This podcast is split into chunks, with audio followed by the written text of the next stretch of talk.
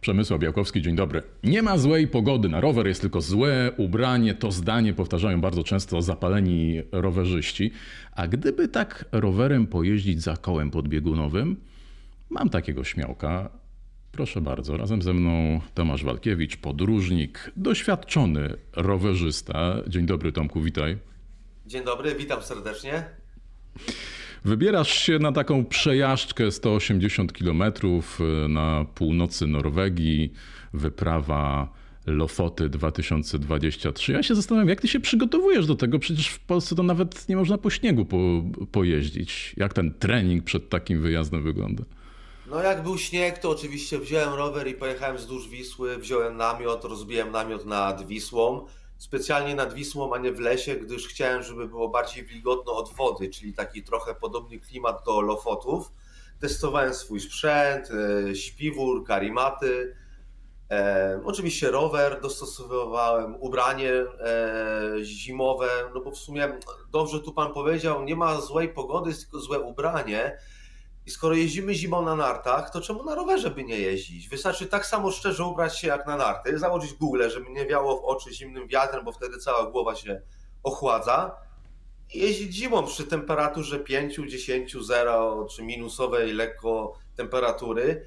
I to jest nawet lepsze dla mnie niż latem, bo latem w tym upale człowiek się bardzo poci jadąc na rowerze. A zimą po prostu mniej się poci, jest to bardziej komfortowe tak naprawdę. Tylko jakoś tak ludzi chyba odstrasza ta zimna aura. No właśnie, zastanawiam się, jak to jest, że u nas w Polsce, ale też pewnie w innych krajach ludzi odstrasza taka temperatura w okolicach e, zera, a w Skandynawii, gdzie przecież rowery są niesamowicie popularne, e, no ta pogoda to zupełnie nic nadzwyczajnego i tam da się jeździć, a u nas na takich jeżdżących rowerem zimą, no pewnie często patrzy się jakoś dziwnie. Może dlatego, że tam jest zupełnie inny klimat na północy Europy, w Skandynawii, w krajach nordyckich. Raz, że połowę roku jest non-stop prawie jasno, drugą połowę roku bardzo długo podczas dnia jest ciemno. I też oni są przyzwyczajeni bardziej do zimnych temperatur, a my mamy ten klimat taki trochę e, jakby biegunowy, bo bardzo gorąco jest latem, dużo pada deszczu, a jesienią, zimą jest e, chłodniej pada oczywiście też więcej deszczu przez to ocieplenie klimatu, a nie śniegu. I chyba przez to, że my mamy takie dobre, ciepłe lata, jakoś nie lubimy tej zimy. I tak mi się wydaje, że to jest ten powód. A po prostu w Skandynawii ludzie są przyzwyczajeni do śniegu, dużej ilości mrozu. Jakoś tak w genach to mają, żeby cieszyć się tym śniegiem i jeździć czy to na rowerze, czy psim zaprzęgiem, czy skuterami śnieżnymi. No właśnie powiedziałeś, że, e, że ludzie mają to w genach i to jest chyba bardziej w ogóle nastawienie takie e, jak e, przy każdej ekstremalnej wyprawie, że bardzo dużo to jest to, co w głowie, a niekoniecznie w mięśniach. Czy ty też do tego w taki sposób podchodzisz w takich no naprawdę ekstremalnych wyprawach? Dokładnie, jakby mięśnie są ważne i kondycja i forma fizyczna, ale pozytywne nastawienie jest najważniejsze nie tylko na wyprawach, oczywiście w całym życiu, czy choćby jak chorujemy, no to jak e, myślimy pesymistycznie, no to, to ciało poddaje się, a jak myślimy, że będzie dobrze, że jutrzejszy dzień będzie lepszy, że wszystko nam się ułoży, to jakoś przyciągamy do siebie te dobre rzeczy. I okej, okay, na tych lofotach nie będzie jakoś ekstremalnie ciężko, tam głównym problemem będą bardzo silne wiatry, które z reguły wieją 60 na godzinę, co najmniej raz, dwa razy w tygodniu jest taki wiatr, z reguły tam wieje 30-40 na godzinę, więc jak będzie w plecy, to będzie fajnie, a jak będzie w twarz ten wiatr, no to zobaczymy, jak to będzie wyglądało. E, na deszcz jestem przygotowany, bo mam wodoodporne ciuchy, wszystko zabezpieczone w sakwach będzie, więc e, głowa myśli, że będzie dobrze, pozytywnie. Osłonią nam się chmury w nocy i zobaczymy piękną zorzę polarną a jak wrócę z Lofotów, mam 4 dni przerwy i lecę do Laponii na rower, żeby przekroczyć największe zamarznięte jezioro w Laponii. Okej, okay, no to rzeczywiście, no nie zgrzejesz się na pewno ani w jednym, ani w drugim miejscu, ale jeszcze chciałbym zapytać Cię o te, wspomniałeś o zorzy polarnej, to, to jest na pewno no, takie niesamowite uczucie zobaczyć to jeszcze w takim miejscu zupełnie odludnym, czy też niemal bezludnym, bo na, na Lofotach żyje zaledwie 25 tysięcy e, ludzi. Mm, na ile podczas takich wypraw e, no, można przeżywać w trochę inny sposób kontakt z naturą? Znaczy tak, po pierwsze zacznijmy od zorzy polarnej. Musi być do tego dobra pogoda, czyli zero chmur, wyładowania słoneczne, najlepiej mróz i fajnie ją widać właśnie z dala od cywilizacji, bo wtedy nie ma żadnej poświaty na niebie czy żadnej łuny. E, I właśnie jadąc e, rowerem przez pola, lasy, łąki, czy śpiąc w namiocie, tak jak na przykład dwa tygodnie temu spałem w lesie, w namiocie, człowiek właśnie chłonie tą naturę przez jej jakby bliskość, prawie przez jej dotyk. E, no bo śpiąc na dziko, a śpiąc w hotelu, to jest zupełnie inna różnica. Dwie zupełnie formy spędzania czasu i jakby podróżowania i właśnie śpiąc w namiocie na dziko, wybieramy sobie miejsce, gdzie chcemy. Na przykład, o, tu nam się podoba, to są fajne krzaczki, tu są fajne skały, tu jest fajna plaża. I wstając rano, otwieramy namiot i widzimy piękną naturę na poranek przy kawie. No to jest coś cudownego. To jest chyba najpiękniejszy widok w podróży. A jest gdzieś tam z tyłu głowy e, no, informacja, to szczególnie w takich e, te, tych miejscach na dalekiej północy to, to może być, czy już jest właściwie odczuwalne, no, że zmienia się klimat, że, że topnieją lodowce, że podnosi się poziom oceanu. No, dużo się o tym mówi, ale zastanawiam się, znowu pytam też o taką perspektywę człowieka, który tam jest, który jest na miejscu. Znaczy, ja pamiętam sytuację, jak mieszkałem na Islandii. E, w maju byłem przy lodowcu, zapomniałem już nazwy ale z końcówką Jokul, no bo tam wszystkie Jokul to mhm. są e, końcówki lodowców. I w, w maju widziałem lodowiec, gdzie czoło lodowca, jęzor lodowca był dosyć mocno rozwinięty, a gdy w sierpniu już tam pojechałem, on zniknął gdzieś ze 50 metrów do tyłu, tak szybko stopniał w ciągu paru miesięcy, a to było dobre kilka lat temu, więc e, no, na Alofotach nie ma lodowców, w Laponii nie ma lodowców, tam, gdzie będą lodowce, to jadę za rok na ziemię Bafina, żeby przetrawersować wyspę ziemi Bafina na północy Kanady. No i tam trzeba będzie jeszcze się poza mrozem, bo tam będzie minus 30-40 stopni, przygotować na niedźwiedzie polarne, czyli broń długolufowa, race hukowe, spray, jak już zbliży się bardziej. No i po prostu mieć czujność, no bo niedźwiedź polarny potrafi wywąchać swoją ofiarę na odległości 100 kilometrów. Ziemia Bafina to terytorium takie no prawie dwa razy większe niż e, powierzchnia Polski, a więc no właściwie bezkres. E, e, ale masz też za sobą przecież już wyprawy w te chłodne, delikatnie mówiąc, miejsca i, i, i tutaj mam na myśli Grenlandię, która była niesamowitym wyczynem, zdobycie najwyższego e, szczytu e, na Grenlandii. Ja też czytałem relacje czy, czy wywiady z tobą i z pozostałymi uczestnikami i, i zastanawiam się, no, w momencie, gdzie naprawdę było ciężko, jeśli ktoś taki jak, jak ty czy, czy twoi kompanii mówią, że jest ciężko, no to wyobrażam sobie, gdzie jest ta, ta, ta granica, gdzie no może w pewnym momencie ktoś powie, no nie, to już nie chciałbym tego e, powtórzyć. A może jednak z drugiej strony coś cię e, ciągnie, żeby znowu próbować takich ekstremalnych rzeczy. Jak do tego podchodzisz? Czyli ja myślę, że granice my przesuwamy sami sobie i ja wyznaję taką zasadę, że ogranicza nas tylko horyzont i takie sytuacje gdzieś źle, gdzie wyobrażamy sobie już, że koniec nasz jest bliski, tak naprawdę nas uczą, jak się człowiek zachowuje w takich ekstremalnych sytuacjach, uczą coraz większej pokory do natury, no bo każda wyprawa uczy tej pokory czy wyjście w góry. Ale nie chcę, żeby to źle zabrzmiało, ale takie doświadczenia są czasem właśnie dobre, dlatego że jesteśmy mądrzejsi o te sytuacje i jesteśmy mądrzejsi o to, jak możemy się zachować w przypadku, jak nastąpi podobna sytuacja jak na Grenlandii, gdzie nastąpiła, nie wiem, zmiana pogody w ciągu pięciu minut i widoczność spadła do metra i zasypało nam ślady, po których chodziliśmy po śniegu, więc nie wiadomo było, gdzie do kogo iść, była taka mgła, człowiek błądził. I wtedy tak naprawdę to w głowie dużo siedzi, że jak e, mamy podejście takie, że kurczę, będzie dobrze, ja zrobię wszystko, żeby przeżyć, żeby wykrzesać z siebie na tyle mocne siły, żeby uratować to swoje życie, które jest w zagrożeniu. No i po, tym, po tej sytuacji może człowiek ma takie kilka dni zwątpienia, że po co to wszystko i tak dalej, ale jak już wraca szczęśliwy z wyprawy, gdy osiągnie ten cel, gdy zdobędzie szczyt, to on chce więcej, więcej. I oczywiście oby jak najmniej takich sytuacji było w życiu, no ale niestety na to no, trzeba liczyć się z takimi sytuacjami podczas wypraw. Tutaj zwróciłem uwagę na to, e, powiedziałeś o tym, no, że, że człowiek walczy o to, myśli o tym, żeby przeżyć. Zastanawiam się e, znowu, no to jest może trochę pytanie o, o, o granice, ale zawsze mnie to interesowało w w historiach i, i podejściu takich osób, które no, próbują zrobić coś naprawdę ekstremalnego. No jakby gdzie jest wyznaczenie sobie celu, który jest no, sam w sobie mm, trawersem jakiejś, jakiegoś miejsca, czy zdobyciem jakiegoś e, szczytu, czy dokonaniem czegoś po raz pierwszy, drugi, trzeci, zapisaniem się w historii, o, o może tak, i czerpaniem z tego przyjemności. E, no a gdzie jednak i, i, w jakim momencie to może się przeobrazić w coś, co e, no, uruchamia pewnie jakieś takie instynkty, no, no nie wiem czy pierwotne, ale takie automatyczne, może to jest lepsze słowo, czyli instynkt przetrwania, przeżycia, tak jak powiedziałeś.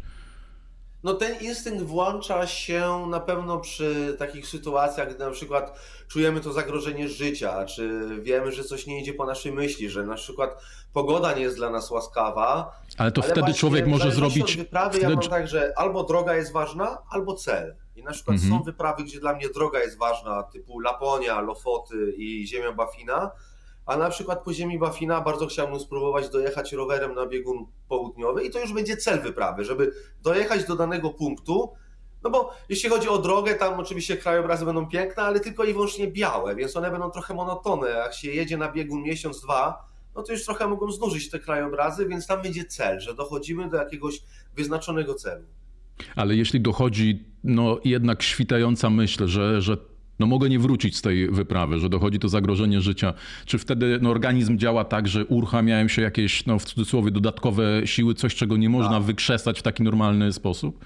Tak, i czasem e, te siły są na tyle mocne, że my nie zdajemy sobie sprawy, że one w nas tak drzemią, że potrafimy wybuchnąć taką energią, taką pozytywną energią, żeby móc to życie ratować. To jest nasz instynkt tak naprawdę od zarania dziejów.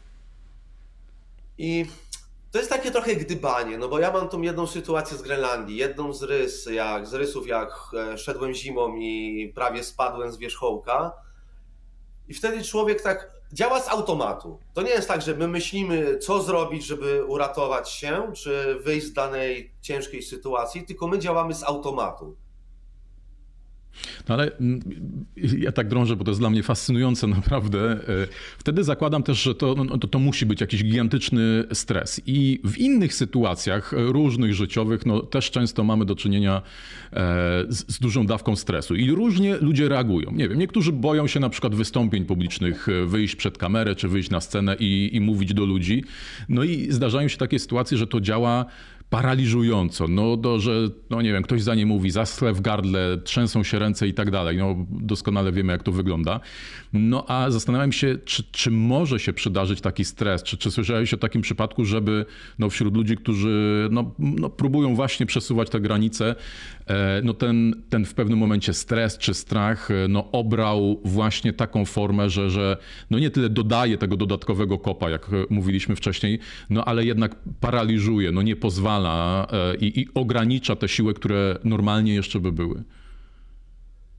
Znaczy, takich osobistych przypadków nie znam. E, jedynie może jak ktoś boi się węży, czy ma arachnofobię przed pająkami i wtedy go blokuje, bo tak naprawdę, no, może i nawet w takich sytuacjach lepsza jest taka blokada przy dzikich zwierzętach, no bo po prostu one atakują, jak coś się rusza. Więc może to też jakiś instynkt samozachowawczy. No ale niestety nie jestem w stanie jakby dokładnie odpowiedzieć na to pytanie, bo po prostu nie doświadczyłem takiej sytuacji, żeby mnie zablokowało. A jeszcze dodam tylko, że te takie sytuacje z wypraw czy wycieczek w góry, gdy dochodzi do jakiejś ciężkiej sytuacji, musimy sobie radzić, to potem fajnie przekłada się na życie i mniej stresujemy się właśnie przed jakimiś wystąpieniami publicznymi, czy przed wywiadem, tak jak tutaj, czy, czy przed rozmową o pracę, czy przed wysłaniem papierów na jakiś przetarg i tak dalej, i tak dalej. Więc te podróże, podróże kształcą bardzo i to wszystko przekłada się na życie codzienne. Okej, okay, no to teraz wracasz sobie do domu, e, siadasz e, na kanapie i, i, i jesteś w stanie się tak, no jest, mówi się, zresetować, e, nie wiem, oczyścić głowę, uspokoić, czy, czy jednak już szybko jest zastanawianie się, e, co dalej. No już zdążyłeś wymienić mi trzy kolejne cele podróży, każdy następny jeszcze bardziej ambitny, jeszcze pewnie e, e, trudniejszy. Czy to jest już tak, że jeśli spróbujesz, to, no, to jakby nie ma końca, muszą się znaleźć kolejne wyzwania? No, może być tak, że z podróżami jest jak z kobietą. Poznajesz e, ją każdego dnia i kochasz jeszcze bardziej, odkrywasz. A jeśli chodzi o moje powroty z wyjazdów, to ja resetuję się tylko i wyłącznie w kąpieli w wannie i podczas kąpieli w wannie i trwa to około godzinę, dwie. Ja wtedy wspominam sobie ten wyjazd, cieszę się i doceniam to tak naprawdę na przykład z Afryki wracam, doceniam to, że mam wodę lecącą z kranu i płytki w łazience, bo oni muszą iść na przykład kilometr, dwa, trzy do studni po wodę i nie mają jej w domu, a dom mają z gliny, więc takie podróże też powodują to, że docenia się to, co ma się tu na miejscu, bo no, ja uważam, że za dużo Polaków narzeka na swoje życie i na sytuację, e, w której jesteśmy w tym kraju, a tak naprawdę może przesadzę, że to jest kraina miodem mlekiem płynąca, bo są, jest więcej takich krain w Europie, ale my nie mamy źle, nie mamy prawa na co narzekać. I po tej wannie właśnie, już kończąc e, tą dywagację, po tej wannie jak następuje taki reset, wypoczynek, ja już planuję kolejną podróż, sobie wchodzę w Google Mapy, przeglądam e, jakieś tanie loty, po mapie sobie przejeżdżam myszką i patrzę, gdzie by tu pojechać i wymyślam nowe trasy rowerowe, bo też e, mamy swój klub rowerowy ze znajomymi i jeździmy bardzo dużo po Polsce i po Europie. Pakujemy na przykład do samolotu w Pokrowiec rower, składamy go na miejscu, gdzie, gdzie wylądujemy, na przykład w Grecji czy we Włoszech i tam sobie tydzień czy 10 dni jeździmy i podziwiamy krajobrazy i tak naprawdę wtedy można fajnie porównać, e, które kraje mają bardziej rozwiniętą infrastrukturę rowerową. Na przykład w Holandii, proszę sobie wyobrazić, jest 30 tysięcy ścieżek, 30 tysięcy kilometrów ścieżek rowerowych. Tak się zastanawiam, czy to naprawdę tak, tak działa, jak nie wiem, na, na filmach, w legendach, że podróżnik otwiera mapę, no nie wiem, kartkuje, losowe biera tu, ach, tu mnie jeszcze nie było, tu chciałbym się znaleźć, czy jednak życie e, trochę to weryfikuje? Nie, ja myślę, że właśnie tak wygląda na przykład u mnie, bo nie chcę mówić za innych, ale tak wygląda planowanie podróży, że pojawia się promocja na bilety lotnicze, albo sam je wyszukuję, patrzę kiedy mam wolny weekend czy wolny czas, patrzę sobie na mapę i scrolluję sobie powierzchnię, jak yy, klikam na zdjęcia satelitarne i sobie planuję podróż i tak właśnie wygląda planowanie każdej podróży.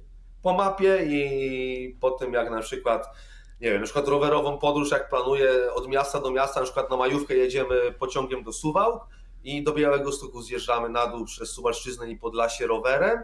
No i żeby zobaczyć, jakie są atrakcje, to ja właśnie scrolluję w Google, wpisuję atrakcje turystyczne. Jak noclegi szukam, noclegów szukam, wpisuję noclegi, wyskakują mi noclegi, dzwonię, pytam się, czy mają miejsce na 10 osób i tak krok po kroku planuję i na przykład zaplanowanie takiego pięciodniowego wyjazdu na majówkę, no to trwa około pół dnia. Mhm. A powiedz mi jeszcze, nie chcę, żeby to było jakoś y, źle rozumiane, ale nie odbiera to trochę romantyzmu takiej y, podróży, e, od, od, takiego odkrywania no, miejsca, którego tak naprawdę nie znasz, no bo właściwie ciężko znaleźć jakieś e, miejsce na Ziemi, e, które e, po, po wpisaniu jego nazwy, no wyszukiwarka nie wyplułaby nam tam szeregu informacji, zdjęć, map i, i tego wszystkiego. No kiedyś, wcześniej, nie chcę powiedzieć, że kiedyś to były czasy, a teraz nie ma czasów, ale, ale zastanawiam się, czy też nad, nad tym myślałeś, no, że właściwie mm, no, ciężko przeżyć takie stuprocentowe zaskoczenie e, ty, tym miejscem. Oczywiście no, nie wszystko da się wcześniej zobaczyć, zaplanować i, i część weryfikuje to, co E, widzisz na miejscu, no ale czasy się tutaj zmieniają i technologia pozwala nam naprawdę zrobić taki porządny research. To zależy od stylu podróżowania, bo jak podróżuję ze znajomymi ekipą, powiedzmy 10-20 osobową, głównie na rowery, no to raczej lepiej mieć wszystko zaplanowane wcześniej, żeby nie było zaskoczenia, że nie ma miejsc w restauracji, miejsc w noclegu. A jak samemu podróżuję, E, dopiero się o tym przekonuję, bo ja wolę z kimś podróżować. Na przykład e, półtora miesiąca temu byłem na Ukrainie i tam właśnie każdy dzień nowy był niespodzianką, bo ja jakby na miejscu załatwiałem noclegi z Couchsurfingu. To jest taka organizacja podróżnicza, gdzie można spotkać znam, w miejscu, do którego się jedzie, przenocować u niego, on cię oprowadzi po mieście, spędzić razem czas i macie już kolegę w nowym miejscu lub koleżankę. I to właśnie okay. zależy od stylu podróżowania. Jak jedziemy sami i mamy dużo czasu, to i nie mamy zaplanowanej tej podróży, to raz wtedy ta podróż bardziej zaskakuje, a jak e, jedziemy już z zaplanowanym powiedzmy dniem czy tygodniem, ok, ta podróż nas trochę mniej zaskakuje, ale dla mnie to nie jest istotne, bo ja i tak widzę na żywo to, co mogę obejrzeć w internecie lub na obrazkach w jakimś albumie. I jak wtedy widzi się to na żywo, to wtedy chłonie się to miejsce i naprawdę emocje biorą górę. To jeszcze jeden wątek na koniec. Y, y, rozmawiamy w serwisie ekologicznym dotyczącym ochrony środowiska. E, chciałbym poznać Twoją perspektywę no, jako człowieka, który zwiedził ponad 100 e, krajów. E, jak ludzie w innych miejscach zwracają uwagę, czy przywiązują uwagę do, do ochrony środowiska, właśnie do ekologii, do, do, do zmian klimatu? Czy tutaj widzisz duże różnice między, nie wiem, krajami, kontynentami, kulturami itd.? Na pewno krajami, kontynentami i kulturami. Najgorzej jest e, w Indiach, aczkolwiek jeśli, bo tam wszyscy rzucają te śmieci, nie używają, dookoła rzucają te śmieci, nie używają koszy. A gorzej chyba tylko było zaskoczenie się, jak byłem w Senegalu, który też jest bardzo zaśmiecony plastikiem. Jest problem, że bardzo dużo plastiku jest w morzu koło Bali, więc zależy od kraju. Europa i Stany Zjednoczone, Kanada najbardziej dbają, Europa Zachodnia najbardziej dbają o tą zieloną ekologię i Polska jest tak trochę po środku. Ale to jest taki ciężki temat, bo równie dobrze można trochę z, zmiany klimatyczne troszeczkę zgonić też na e, cały ekosystem i całą naturę, bo na przykład e, wyziewy wulkanicznych gazów bardzo też zmieniają e, cały klimat. Oczywiście człowiek e, doprowadza do większej tej zmiany, ale okej, okay, ja nie jestem ekspertem, ale wydaje mi się, że procentowo to jest tak trochę 50-50, jeśli chodzi o wulkany, a cały przemysł. No ale kurczę, no, cywilizacja idzie do przodu, my tego nie zatrzymamy. Zmiany klimatyczne są nieuchronione, praktycznie już jest za późno i tak naprawdę to chyba nasi potomkowie dopiero doświadczą tych zmian. Ale ja myślę, że człowiek jest na tyle mądrą istotą, że coś wymyśli, żeby uratować tą ludzkość przy tych zmianach klimatycznych. No, no i Niech to będzie puenta i podsumowanie tej naszej rozmowy. Życzę bardzo wielu różnych wyzwań, kolejnych wspaniałych wyjazdów. Trzymam kciuki za e, te już zaplanowane. Pięknie dziękuję. Tomasz Walkiewicz, podróżnik, e, doświadczony rowerzysta, organizator. Pięknie dziękuję. Wszystkiego dobrego. Dziękuję bardzo i miłego dnia wszystkim życzę. Dzięki. Państwu też dziękuję, zapraszam, zachęcam do oglądania kolejnych odcinków wideokastów Zielonej Interii. Przemysł Białkowski, kłaniam się, do widzenia.